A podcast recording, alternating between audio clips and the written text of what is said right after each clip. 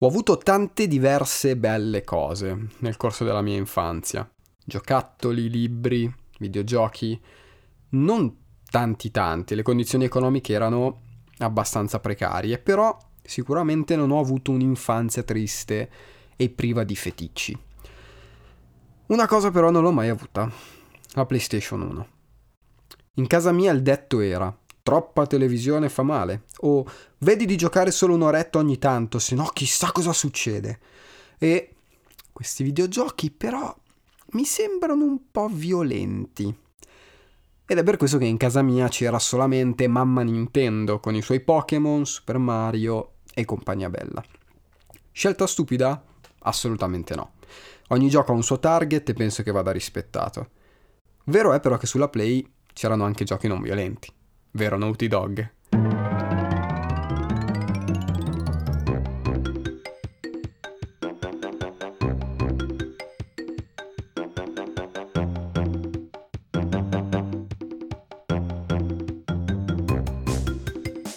Nel 1996 esce sulla prima console di casa Sony un videogioco destinato a fare la storia.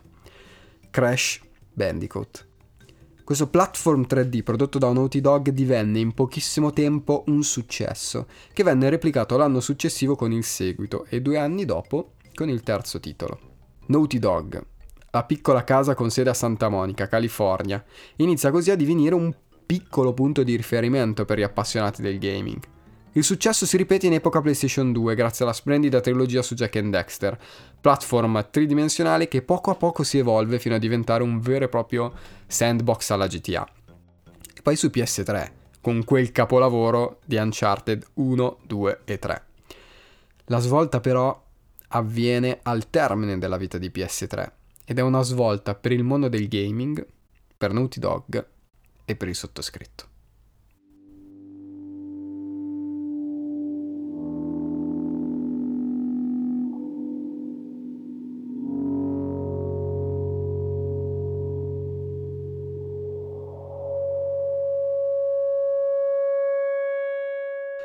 Nel 2013 un'epidemia generata dal fungo Cordyceps mutato si scatena negli Stati Uniti d'America, trasformando gli esseri umani in creature aggressive chiamate infetti.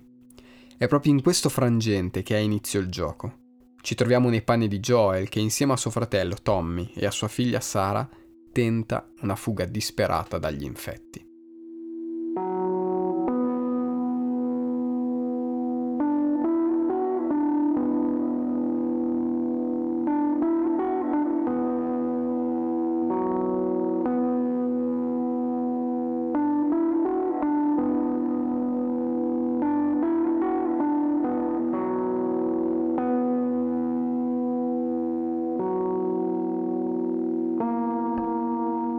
Gioco è un successo mondiale, acclamato dalla critica, dai videogiocatori, considerato da moltissimi il miglior gioco di sempre, considerato dalla critica un capolavoro al pari di Ocarina of Time e Super Mario 64. Vincitore di oltre 200 premi, vincitore del Game of the Year e soprattutto il videogioco che si è preso le mie lacrime e il mio cuore e non me li ha più ridati.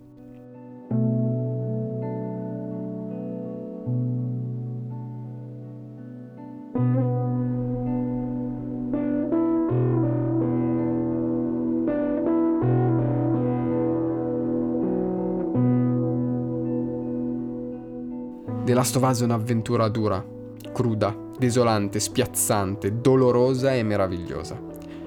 Ricordate cosa vi ho detto prima?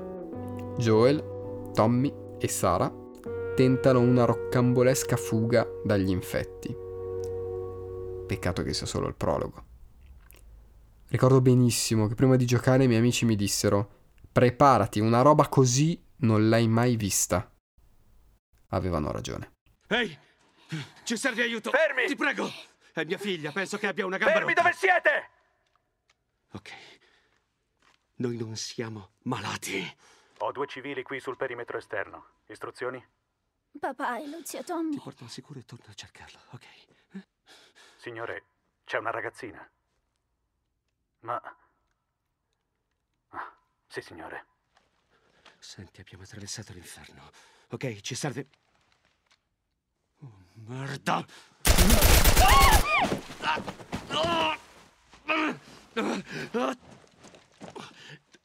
Ti prego, no.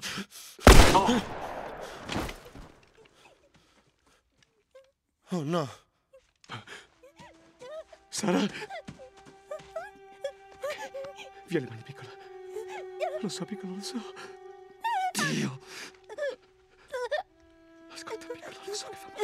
Andrà tutto bene, piccola. Stai con me. Ok, adesso ti alzo. Lo so, amore, so che fa male. Forza, amore. Ti prego, lo so, piccola, lo so. Sara? Amore. Non farmi questo, piccola. Non farmi questo.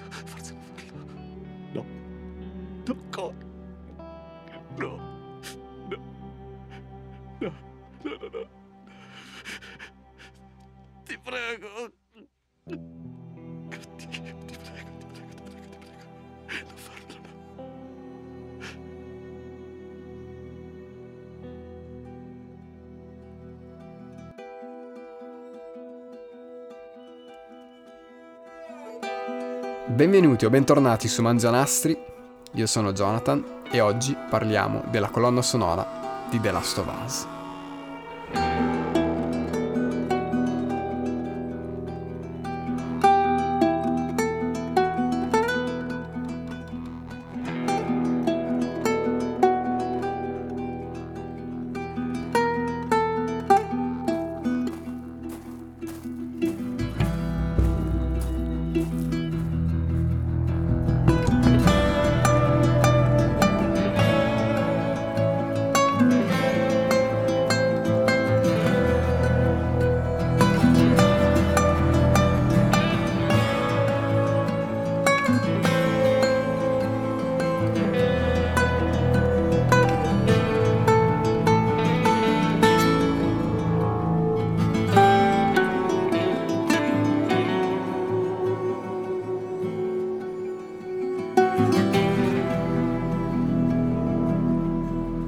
Gustavo Santolaglia, classe 1951, non è il solito compositore di colonne sonore.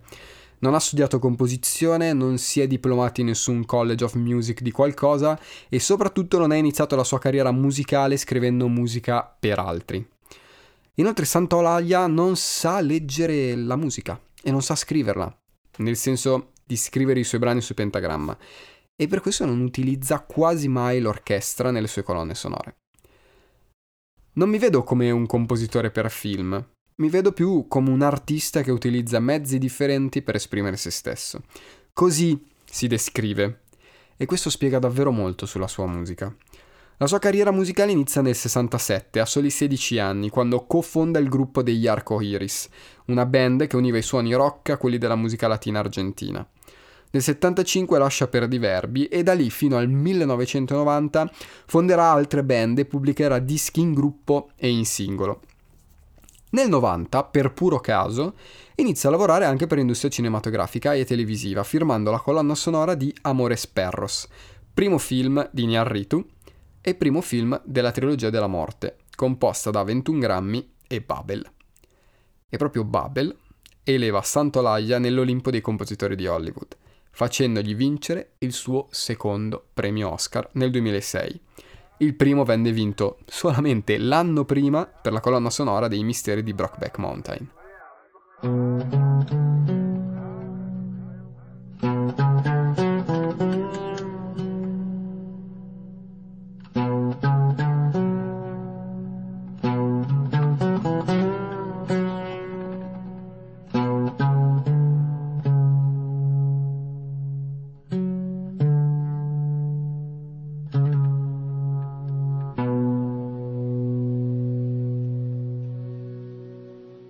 La musica di Santolaglia non è semplice da ascoltare. O meglio, non è quella che ti metti nelle cuffie quando sei in stazione o in aereo. È più una musica da divano, da sdraio e montagne davanti, o da letto e soffitto impresso negli occhi. È una musica frammentata, intima, che vive di pochi archi melodici o spesso di piccoli motivi reiterati e mascherati. È una musica fatta di spazi e piena di respiro, ma non il respiro alla Giuseppe Verdi o alla John Williams, fatto di melodie ariose, cantabili, leggeri. I respiri di Santolaya sono spezzati, meditativi, affannati. Sono il respiro dell'anziano prima del tramonto.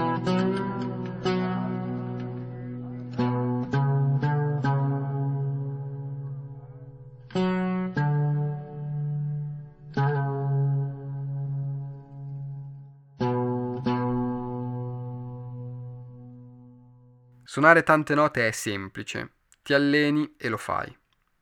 Non suonare è un pochino più complesso. Ho sempre amato essere distratto con la musica, aspettare che la scena finisca e che la musica subentri entrando in sintonia con lo spettatore.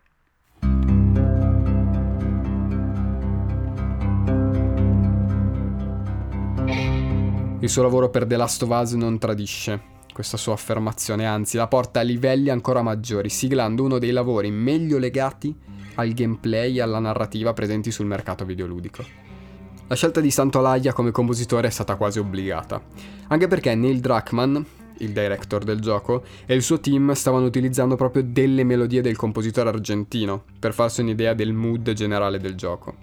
Alla richiesta da parte di Naughty Dog si è dimostrato subito entusiasta e ha stretto un buon rapporto con Druckmann, tanto da divenire fondamentale nella scelta di alcune scene e nella modifica di altre. Druckmann stesso ha detto di aver costruito alcune scene fondamentali del gioco attorno alla musica di Gustavo. E chi l'ha giocato lo sa. Chi non l'ha giocato si fidi. Questa sinergia è stratosferica.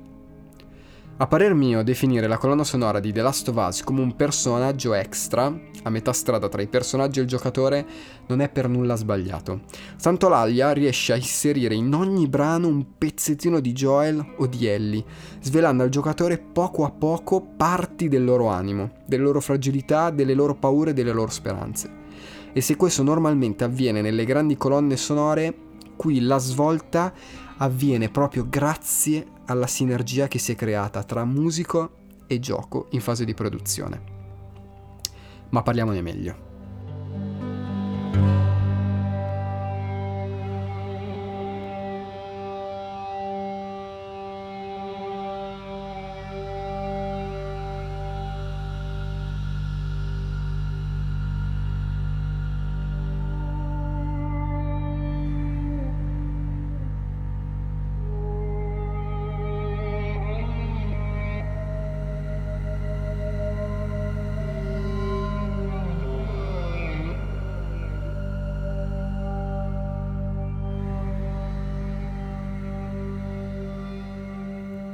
Prima caratteristica della colonna sonora, il silenzio. Di silenzio abbiamo parlato tanto qui su Mangianastri. Abbiamo visto l'utilizzo del silenzio all'interno della colonna sonora di The Legend of Zelda Breath of the Wild, che frammenta hm, la sua host in piccoli ricordi sbiaditi e ruderi, così come Hyrule è spezzata. Abbiamo visto il silenzio in Dark Souls, che contrappone la desolazione di un regno ormai morto alla paura viscerale dei suoi demoni più agguerriti.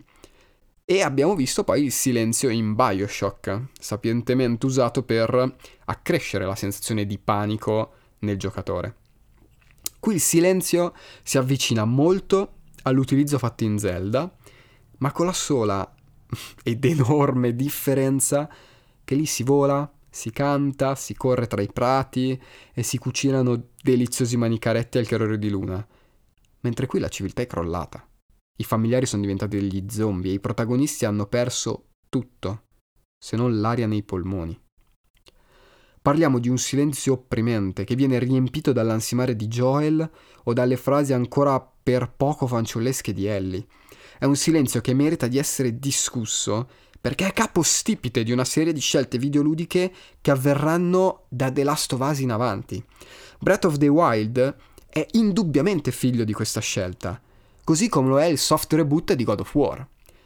Ma di questo, di God of War, avremo modo di parlarne più avanti. Ovviamente è un silenzio che serve anche ad accrescere la tensione, soprattutto in quelle fasi in cui ci troviamo costretti ad agire di soppiatto e dove il minimo rumore può trasformarsi in un morso fatale o in un colpo di pistola. Chiunque abbia giocato a The Last of Us avrà provato un brivido di gelo lungo la schiena la prima volta che ha sentito i versi senza senno dei runner o lo squittio, mm, lo definisco così, dei clicker.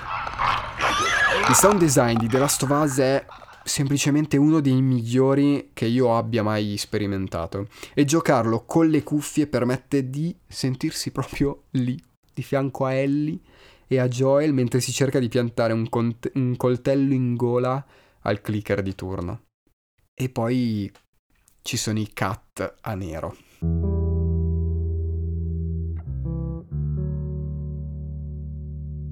Che cos'è un cat nero? Un cat nero è quel momento in cui le riprese si interrompono e lo schermo rimane nero. E fidatevi, è un mezzo davvero potentissimo. The Last of Us è pieno di catta nero, di taglia nero, che a mio parere hanno una duplice funzione. Funzione numero uno, tirarti un pugno in faccia. Questa funzione è molto simile al cliffhanger alla fine di una serie televisiva. Mettiamo caso che stiamo guardando un episodio di Don Matteo, siamo all'ultimo episodio della stagione e i produttori hanno deciso di fare una marachella al pubblico. Mettere in prigione Don Matteo. Immaginatevi la scena. C'è il maresciallo che guarda Don Matteo, Don Matteo che guarda il maresciallo. Don Matteo, lei è in arresto. Zoom sul volto di Terence Hill e... Taglio! Nero. Sbam! pugno in faccia alla vostra nonna, che adesso passerà tutto l'anno a chiedersi ma com'è possibile? Ma Don Matteo, ma come si può? E bla bla bla bla bla. Qui funziona uguale, solo che non siamo nel finale del gioco, anche se lì avviene il catta nero più bello e straziante di sempre. E questi catta nero non avvengono una sola volta, ma ci sono almeno quattro taglia nero di una potenza distruttiva e con potenza distruttiva intendo brivido sulla schiena, pad appoggiato sulle gambe e sguardo perso nel nero dello schermo. Cavolo, è buon profumo. Buongiorno. Dov'è Sam? L'ho lasciato dormire per una volta. Ah, Beh, se vuoi che ci raggiunga, puoi andare a svegliarlo. ok.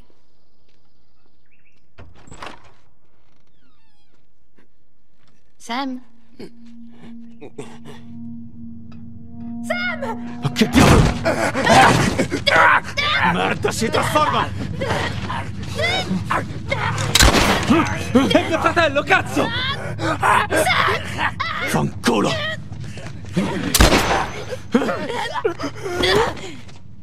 Ah, merda! Ellie!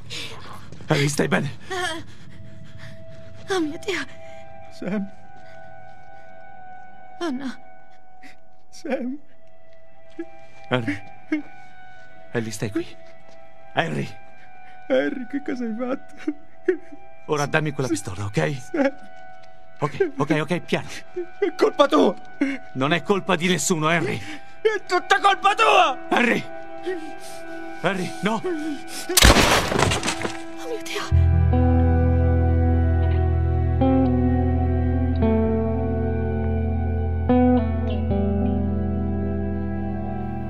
E come avete appena sentito, la musica è fondamentale perché questi cut abbiano l'effetto desiderato. E proprio qui c'è la musica intesa come la descriveva prima Santolaya. Eh, aspettare che la scena finisca e che la musica subentri entrando in sintonia con lo spettatore. E questa cosa funziona perché la musica, a differenza delle parole, non parla al nostro cervello matematico logico, ma a quello emotivo. È come se parlasse alla nostra anima. La musica non viene percepita come ragionamento, ma come emozione pura. Ed è proprio per questo che è la principale fonte di lacrime alla fine del prologo. E quindi alla presenza del primo taglio a nero del gioco. Funzione numero due di questi catta nero è che i personaggi hanno una loro vita al di fuori del videogioco. In The Last of Us questi tagli non solo provocano una serie di emozioni nel giocatore, ma servono anche a sottolineare il progredire della trama. È pratica quasi sistematica nel primo The Last of Us assistere a un salto temporale dopo un cattanero. Avviene all'inizio quando passano ben vent'anni dalla fine del prologo all'inizio del gioco e avviene al seguito del cattanero che avete appena sentito dove passano diverse settimane. Questo a mio parere permette al giocatore di percepire i personaggi come vivi e di immedesimarsi con le loro vicende senza però sentirsi loro. Mi spiego meglio. Nessuno giocando of Us si sentirà Joel, perché il giocatore non ha totale controllo sul personaggio Joel.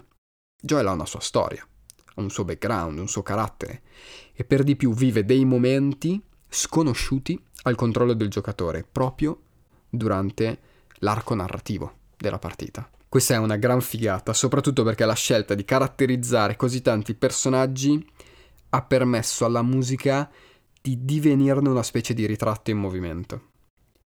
E quindi, finalmente, parliamone. Seguitemi in quelli che ritengo essere i tre brani principali di The Last of Us.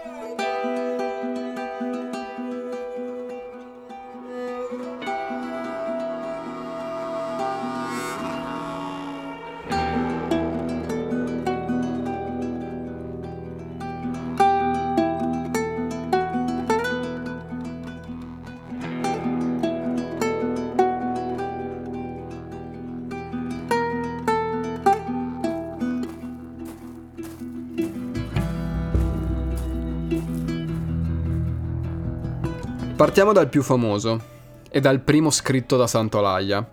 The Last of Us, il main team del gioco, ovvero la traccia che state ascoltando. Santolaya compose questo brano appena gli arrivò la proposta da Naughty Dog. Non furono tanto specifici dalla casa di produzione californiana. Gli spiegarono ovviamente il mood, la storia, l'ambientazione, gli fecero sentire la lista di brani che avevano selezionato come punti di riferimento, per cui vi ricordo che figuravano praticamente quasi solo suoi brani, ma non gli diedero dei paletti. Il risultato è questo splendido tema caratterizzato dall'utilizzo di diversi strumenti a corde chiamati ronroco, eh, che fanno parte della famiglia dei charango. E i charango sono degli strumenti a corde, molto simili alle chitarre, appartenenti alla famiglia degli ute, composti da 5 coppie di corde accordate rispettivamente su Sol, Sol, Do, Do, Mi, Mi, La, La, Mi, Mi, per un accordo vuoto di La minore settima. Il roroco è uno degli strumenti preferiti da Santolalla e presenta un suono leggermente metallico che risulta vagamente minaccioso, selvaggio, caratteristiche che condivide praticamente con Joel, uno dei due protagonisti del gioco. Credo fermamente di poter affermare che The Last of Us non è solo il tema del gioco, ma è il tema di Joel. E mi sento di fare questa affermazione per due diversi aspetti.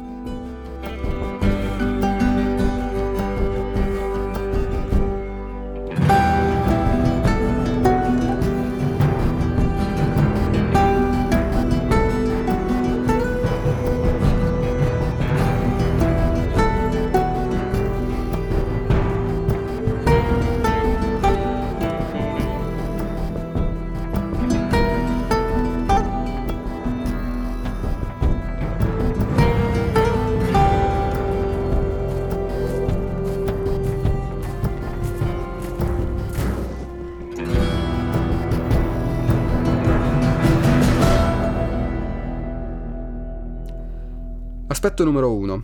Gli strumenti musicali come descrizione dell'animo di Joel. Joel è un uomo di mezza età, a cui hanno ucciso la figlia, che ha perso la casa, che vive grazie al contrabbando e che è giunto a costruirsi una corazza in grado di non fargli più provare tutto quel dolore che, che l'ha lacerato alla perdita di Sara.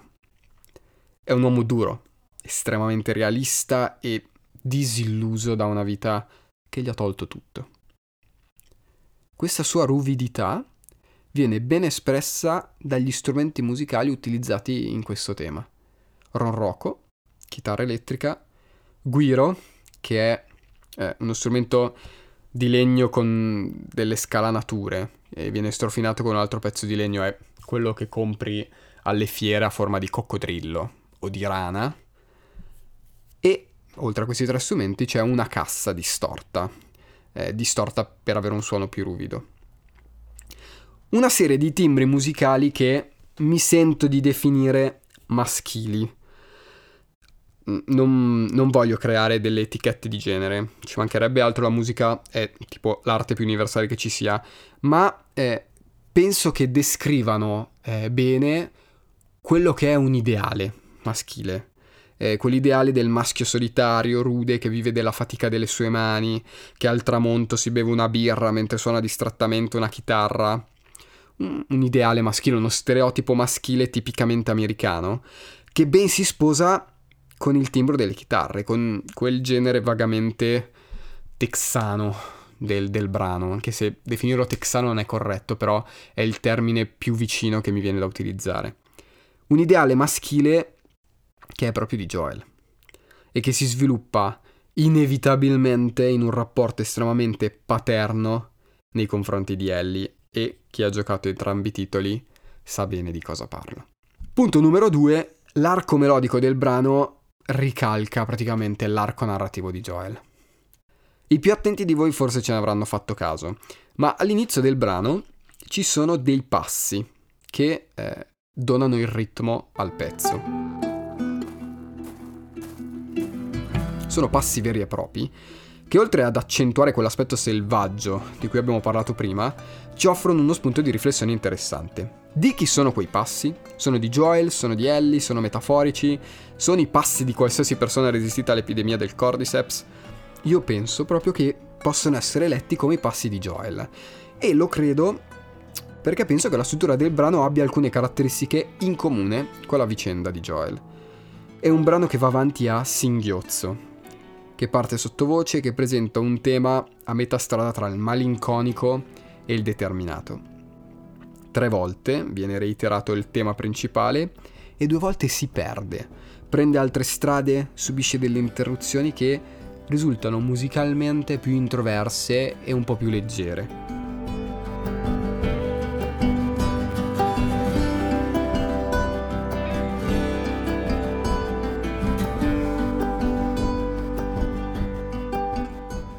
Nella seconda interruzione che state ascoltando adesso, modula addirittura in tonalità maggiore, presentando una sezione estremamente serena e gradevole, che però non può proseguire e si ripiega su se stessa fino a chiudersi e a tornare con maggiore energia al tema principale.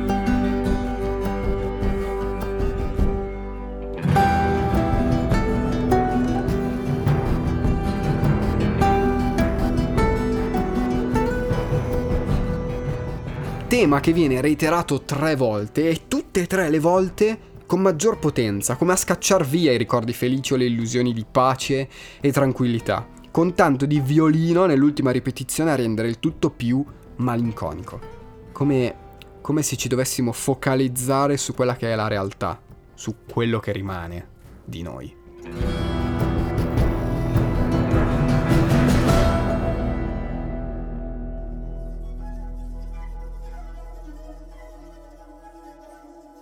Strumento ad arco, questa volta violoncello, che ritorna nella prima riproposizione del brano, The Last of Us Never Again.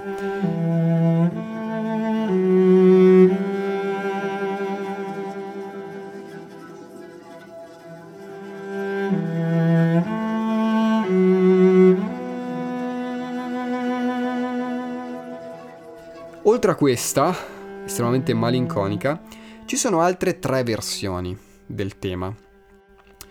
Good Night, in cui abbiamo Ron Rocco solo che trasforma il brano in una specie di ninna nanna desolante. A New Dawn, composta di due parti, la prima con il tema affidato a uno strumento a fiato che, chiedo scusa ma onestamente non riesco a riconoscere, sopra un tappeto di chitarre, mentre la seconda percussioni con chitarra elettrica per un momento concitato di tensione, ma che c'entra ben poco con il tema e poi la terza ripetizione che è You and Me.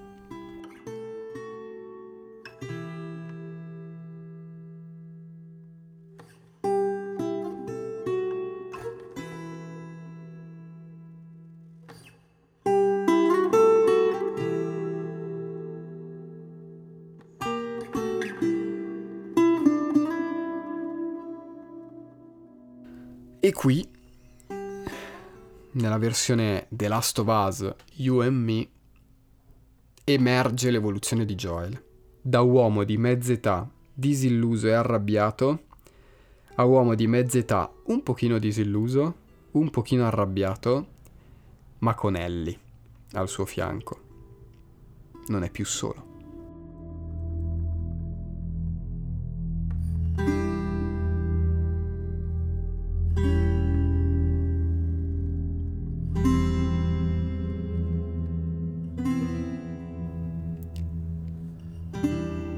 Il titolo è chiaramente riferito ai due protagonisti e il tema affidato a Rorroco con tappeto sonoro del contrabbasso evoca un'intimità raggiunta ormai impossibile da spezzare. Un'intimità padre e figlia per la quale Joel farebbe tutto, letteralmente di tutto.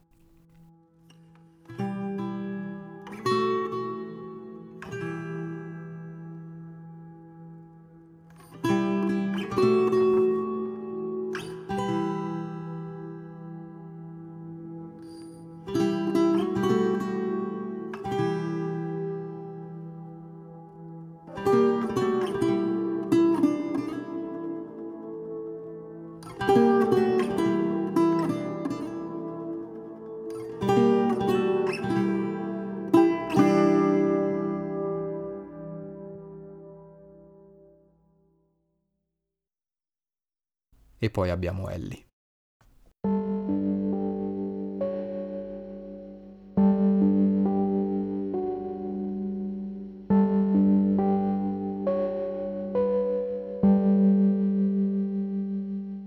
Vanishing Grace, letteralmente Grazia evanescente, è il brano di Ellie. E lo è per diversi motivi, ma prima di raccontarvi il motivo bisogna rispondere a un'altra domanda. Chi è Ellie? Ellie è una ragazzina di 14 anni, orfana e con un piccolo particolare sul braccio, un morso di un infetto mai mutato. Questo significa solo una cosa, Ellie è immune. E proprio intorno alla sua immunità ruota tutta la vicenda di The Last of Us, che, ridotta davvero ai minimi storici senza fare spoiler, è Joel che si trova costretto ad accompagnare Ellie da Boston fino a Salt Lake City con la speranza di produrre un vaccino. Ellie è quindi una ragazzina. Una ragazzina che non ha mai visto il mondo prima dell'epidemia. Una ragazzina che non concepisce l'idea dei cinema, dello zoo, dei concerti.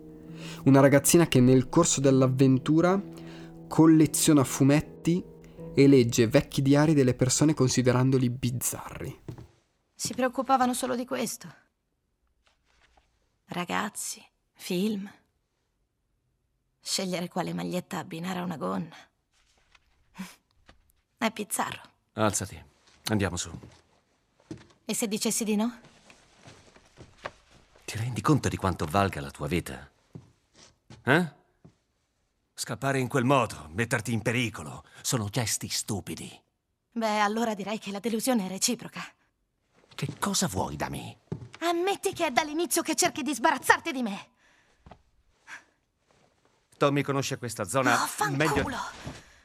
Senti, mi dispiace, mi fido più di lui che di me stesso. Basta con queste stronzate! Cos'è che ti preoccupa tanto?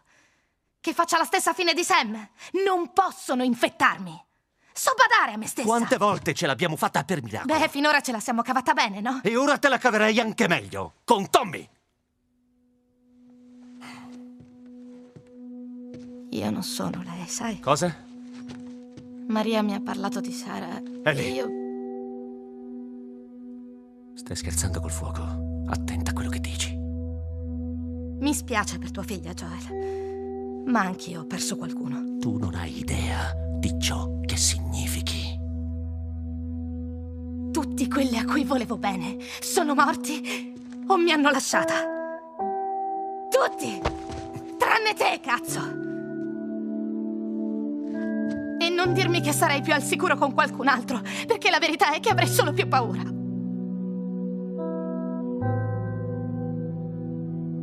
Hai ragione. Tu non sei mia figlia. Io non sono tuo padre. E ognuno andrà per la sua strada. State pronti, non siamo soli. Vanishing Race è per forza il tema di Ellie. Un tema dolce e calmo che suona palesemente come una ninna nanna. E che cos'è una ninna nanna se non un ricordo di pace e tranquillità? Una ninna nanna eseguita per la prima metà da una tastiera elettrica con un suono che eh, ricorda quello dei, dei carillon ma abbassato di almeno tre ottave, risultando sicuramente rassicurante ma ancora più lontano, come se si trattasse di un ricordo sbiadito, di un ricordo sopito. E a trasportare il ricordo alla realtà ci pensano due elementi. Il primo è la distorsione del suono. Il suono della tastiera non è mai pulito e cristallino, e questo perché il tempo che stanno vivendo è un tempo del cavolo. Non ci sono più sonni tranquilli. E Ellie non dorme più tranquillamente da molto tempo. E il secondo è l'intrusione della chitarra. Il suo ingresso getta una luce sinistra sul brano e certamente funziona come anticipazione di quello che avverrà. Ellie sta perdendo la sua innocenza. Inevitabilmente si ritrova costretta in un viaggio che la cambierà, la farà crescere, ma in un modo lontano da quelli standard, da quelli che potremmo definire corretti.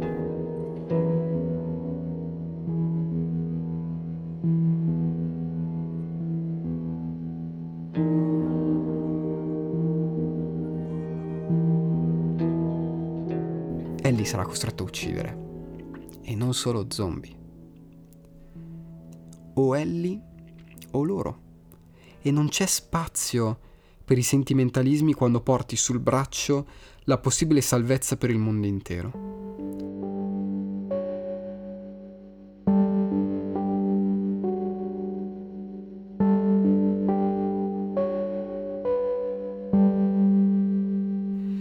Così questo suo inevitabile crescere viene sottolineato dalle altre due versioni del tema, Innocence e Childhood.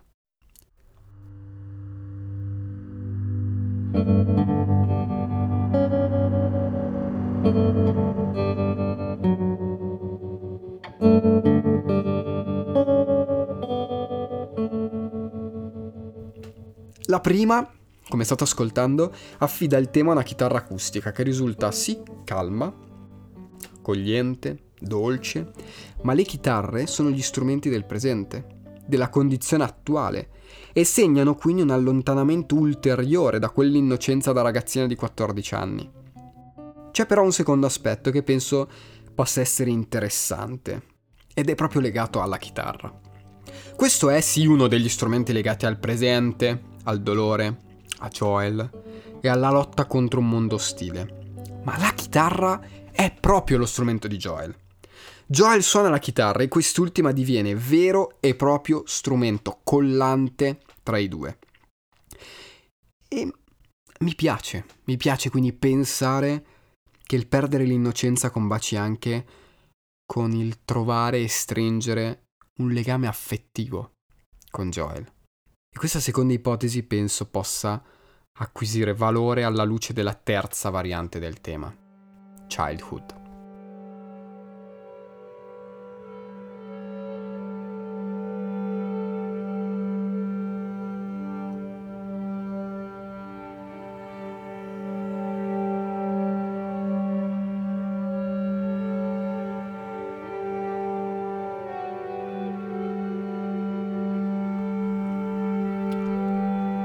E qui, per i conoscitori del titolo, dico solo una parola. Giraffe.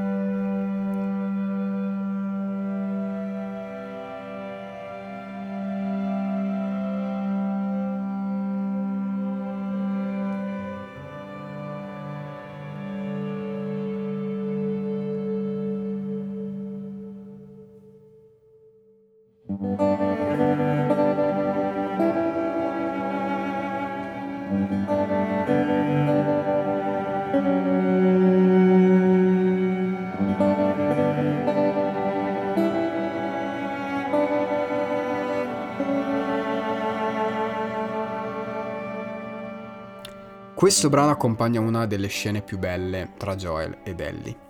Una di quelle scene che rimane impressa nella memoria. E il fatto che sia accompagnata da questa variante del tema e da questo titolo mi fa pensare a due cose.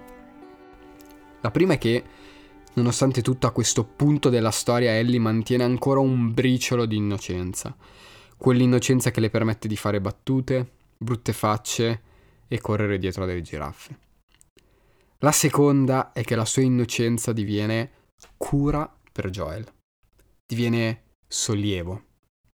Diviene speranza. Il viaggio di Joel ed Ellie non è solamente il viaggio per il vaccino, ma diviene ovviamente contenitore di più aspetti. Vi è la crescita di Ellie, secondo però quei criteri detti prima, ovvero quelli che la portano a perdere la sua innocenza. Vi è la presa di coscienza e il superamento del lutto da parte di Joel. Infine vi è il ritrovarsi l'uno nell'altro. Ellie ha perso i genitori, Joel ha perso la figlia inevitabilmente si ritrovano a essere due pezzi combacianti dello stesso puzzle. E per questo Vanishing Race finisce per essere simbolo di speranza per i due, ma non la speranza di trovare un vaccino, ma la speranza di poter essere di nuovo felici. Di pari passo, il tema di The Last of Us You and Me, che abbiamo visto prima, diviene il contraltare, diviene la realtà dietro alla speranza. La realtà per Ellie, la realtà per Joel. Una realtà dove la speranza è una luce piccola e lontana.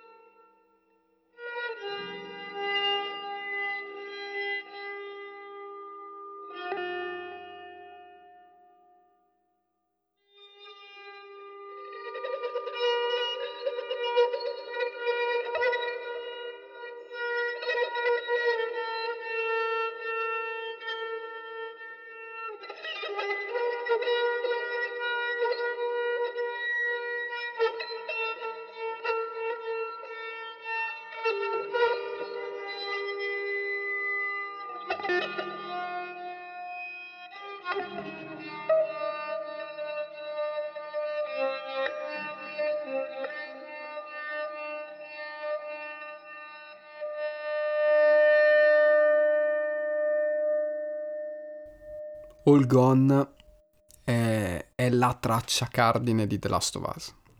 È la prima traccia melodica che sentiamo e accompagna la scena straziante del prologo facendoci capire fin dal principio che in The Last of Us si ride poco. Voi avete appena sentito la prima versione del tema, o meglio la versione che Santolaya in vista dell'album ha deciso di intitolare All Gone è una versione per chitarra elettrica sola, ma con una caratteristica unica. È suonata con l'archetto del violino. Santolaya ha preso una chitarra elettrica e ha pensato, perché non suonarla con l'archetto? E l'effetto è molto particolare e super azzeccato per quelle che sono le vibes del gioco. È un suono metallico, spezzato, sporchissimo, terribilmente instabile è praticamente la descrizione del mondo di The Last of Us. Ed è quindi una scelta sì strana, ma che risulta conseguenza naturale di quella che è l'ambientazione del gioco. Non è l'unica scelta strana che fa Santolaglia all'interno della sua colonna sonora. Non ne parleremo in questo episodio perché ritengo che non siano fondamentali per comprendere la potenza di questo lavoro potenza che si esprime a pieno quando unito alle immagini, ma ci sono tracce musicali solo di percussioni composte da tubi di metallo, chitarre, percosse, qualche tamburo strano, un sacco di riverberi e rumori. In un altro paio di tracce utilizzo una chitarra ma abbassata di due toni. Al posto di avere Mi come corda più bassa abbiamo Do creando così un, un, suono molto cupo, anche qui instabile. Se però le scelte strane riescono ad amalgamarsi alla perfezione con quelli che sono i toni del gioco, ci sono altri due esempi in cui le stranezze cedono il passo alle emozioni. Come per gli altri brani, All Gone si presenta in versioni differenti, ben quattro qui, che prendono il nome di Aftermath, No Escape, Alone e di Outside. Se le ultime due sono musicalmente molto belle, con The Outside che ha dei glissandi nel grave che sono bellissimi, mi concentro però sulle prime due. Partiamo con la prima, Aftermath.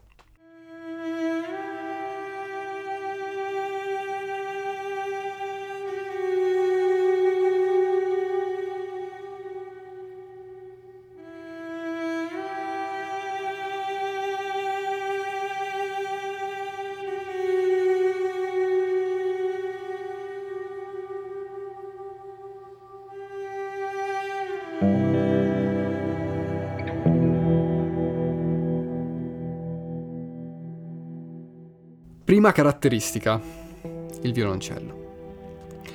Violino, violoncello, archi in generale fanno parte degli strumenti principali della colonna sonora di The Last of Us. Sono strumenti dannatamente espressivi e molto efficaci per sottolineare situazioni di dolore, soprattutto quando suonano a solo, e basta pensare al tema di Schindler List. Qui il violoncello suona nel suo registro acuto, rendendolo molto simile ad un lamento. Lamento che emerge soprattutto grazie alla struttura del brano, alla sua linea melodica. Ascoltate, sono tre note, di cui la prima d'appoggio per la seconda che è più acuta e cresce di intensità man mano che perdura nel tempo. Proprio questa nota acuta è il centro del motivo, è la nota che fa la differenza. Tre note, Mi, Sol, Fa diesis con il sol che si eleva, aumenta di intensità, intona il suo lamento e poi si piega su Fa diesis, su un semitono che come ben sappiamo è un intervallo che può risultare molto patetico. La vera chicca del brano però è quello che avviene dopo, è l'ingresso della chitarra.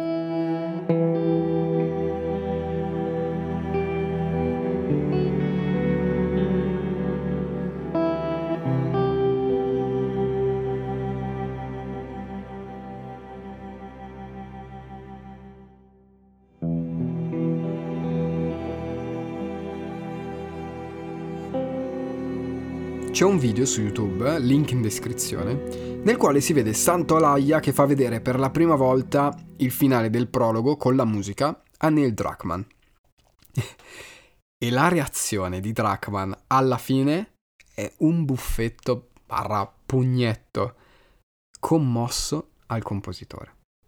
Perché quella chitarra singola lì, sincronizzata con il singhiozzo di Joel, mentre stringe il corpo esanime della figlia, è una vera e propria lama nel costato. Santo Alaia crea un silenzio, abit- abitua l'ascoltatore ad uno spazio sonoro e poi lo infrange, introducendo un nuovo timbro, aumentando le sensazioni di dolore ed entrando in sintonia con la scena e con il pubblico. Spazio sonoro che si esprime ancora meglio con la seconda versione di All Gone e forse la più bella e struggente e il brano più bello dell'intera colonna sonora. All Gone, No Escape.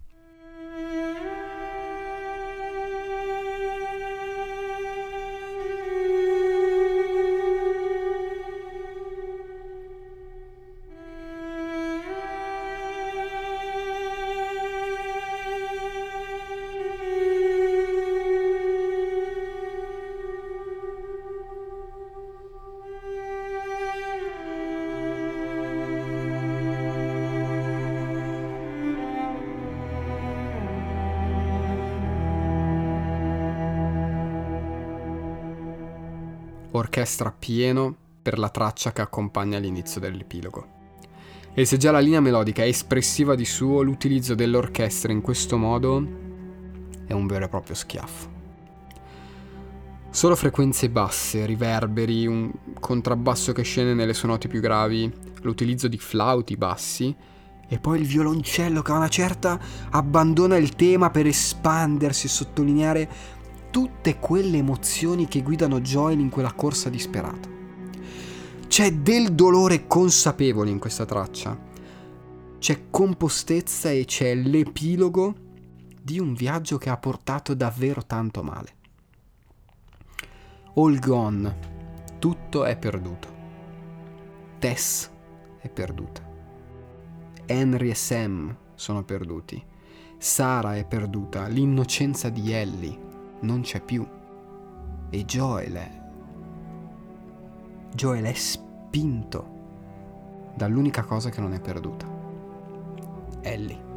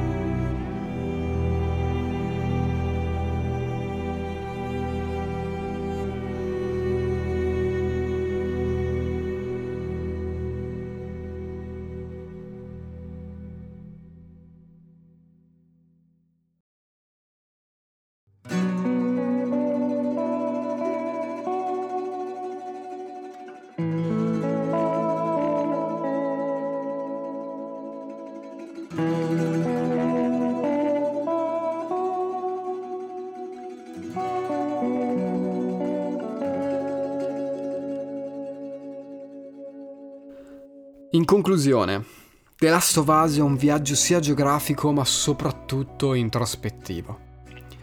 Gli zombie da minaccia diventano ambiente e la paura e fragilità dell'essere umano prendono il sopravvento, mostrando persone ridotte all'estremo, selvagge, violente, disposte a tutto.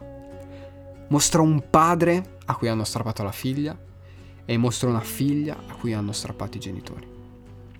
E la colonna sonora diviene una tavolozza piena di colori perfetti per dipingere questo capolavoro videoludico.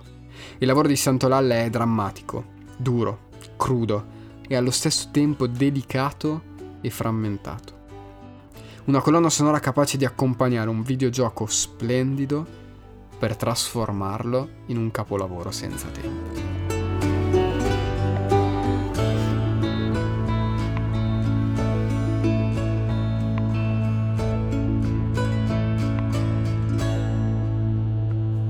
E così siamo al termine di questo episodio monografico sulla colonna sonora di The Last of Us. Io sono Jonathan, questo è Mangianastri e avete appena ascoltato il primo lato A della seconda stagione di Mangianastri, dedicato alla colonna sonora di The Last of Us.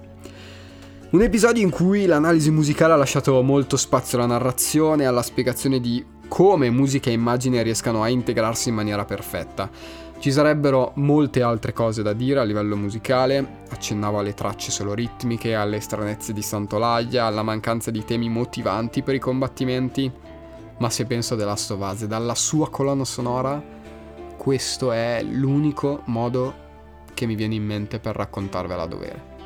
E prima di chiudere, vi ricordo alcune cose belle. La prima è che Mangianastri è disponibile su qualsiasi piattaforma di ascolto e se lo ritieni utile puoi lasciare una recensione su Apple Podcast o seguirmi su Spotify in modo da non perderti i prossimi episodi e sarebbe davvero un grande aiuto. Ti ricordo che puoi ascoltarmi anche su mangianastripodcast.com e non solo perché il sito si è aggiornato con nuovi contenuti, con l'elenco delle mie composizioni originali e soprattutto con lo script di ogni episodio di lato A. Così se ti sei perso qualcosa o semplicemente non ti va di ascoltare la mia voce, puoi leggere tutto quanto e commentare. Commenti che puoi anche lasciare su Instagram, chiocciolina mangianastri basso podcast, dove non solo pubblico post inerenti alle cose di cui parlo, non solo pubblico le mie composizioni originali, ma mi trovi live ogni lunedì sera dalle 9 alle 9 e mezza con microtape, un piccolo format, una microcassetta, di 30 minuti in compagnia di amici dove parliamo di libri, film, giochi e qualsiasi cosa. E tra questi amici, a volte ci sono anche gli amici di Consigliami un film e blog Fully Booked, con i quali chiacchiero nel secondo format di Mangianastri, lato B, che torna tra 15 giorni, sempre qui, con una novità tutta musicale. E l'ultima cosa, se vuoi, puoi partecipare anche tu al podcast. Come?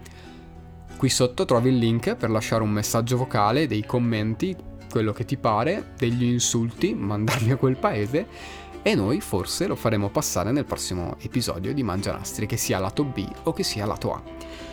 E quindi grazie, grazie davvero per avermi ascoltato fino a qui. Spero di essere riuscito a raccontarti tutta la bellezza di questo gioco e della sua colonna sonora e noi ci sentiamo ogni lunedì dalle 9 alle 9 e mezza su Instagram con Microtape o tra 15 giorni qui su Mangianastri con lato B. Ciao ciao!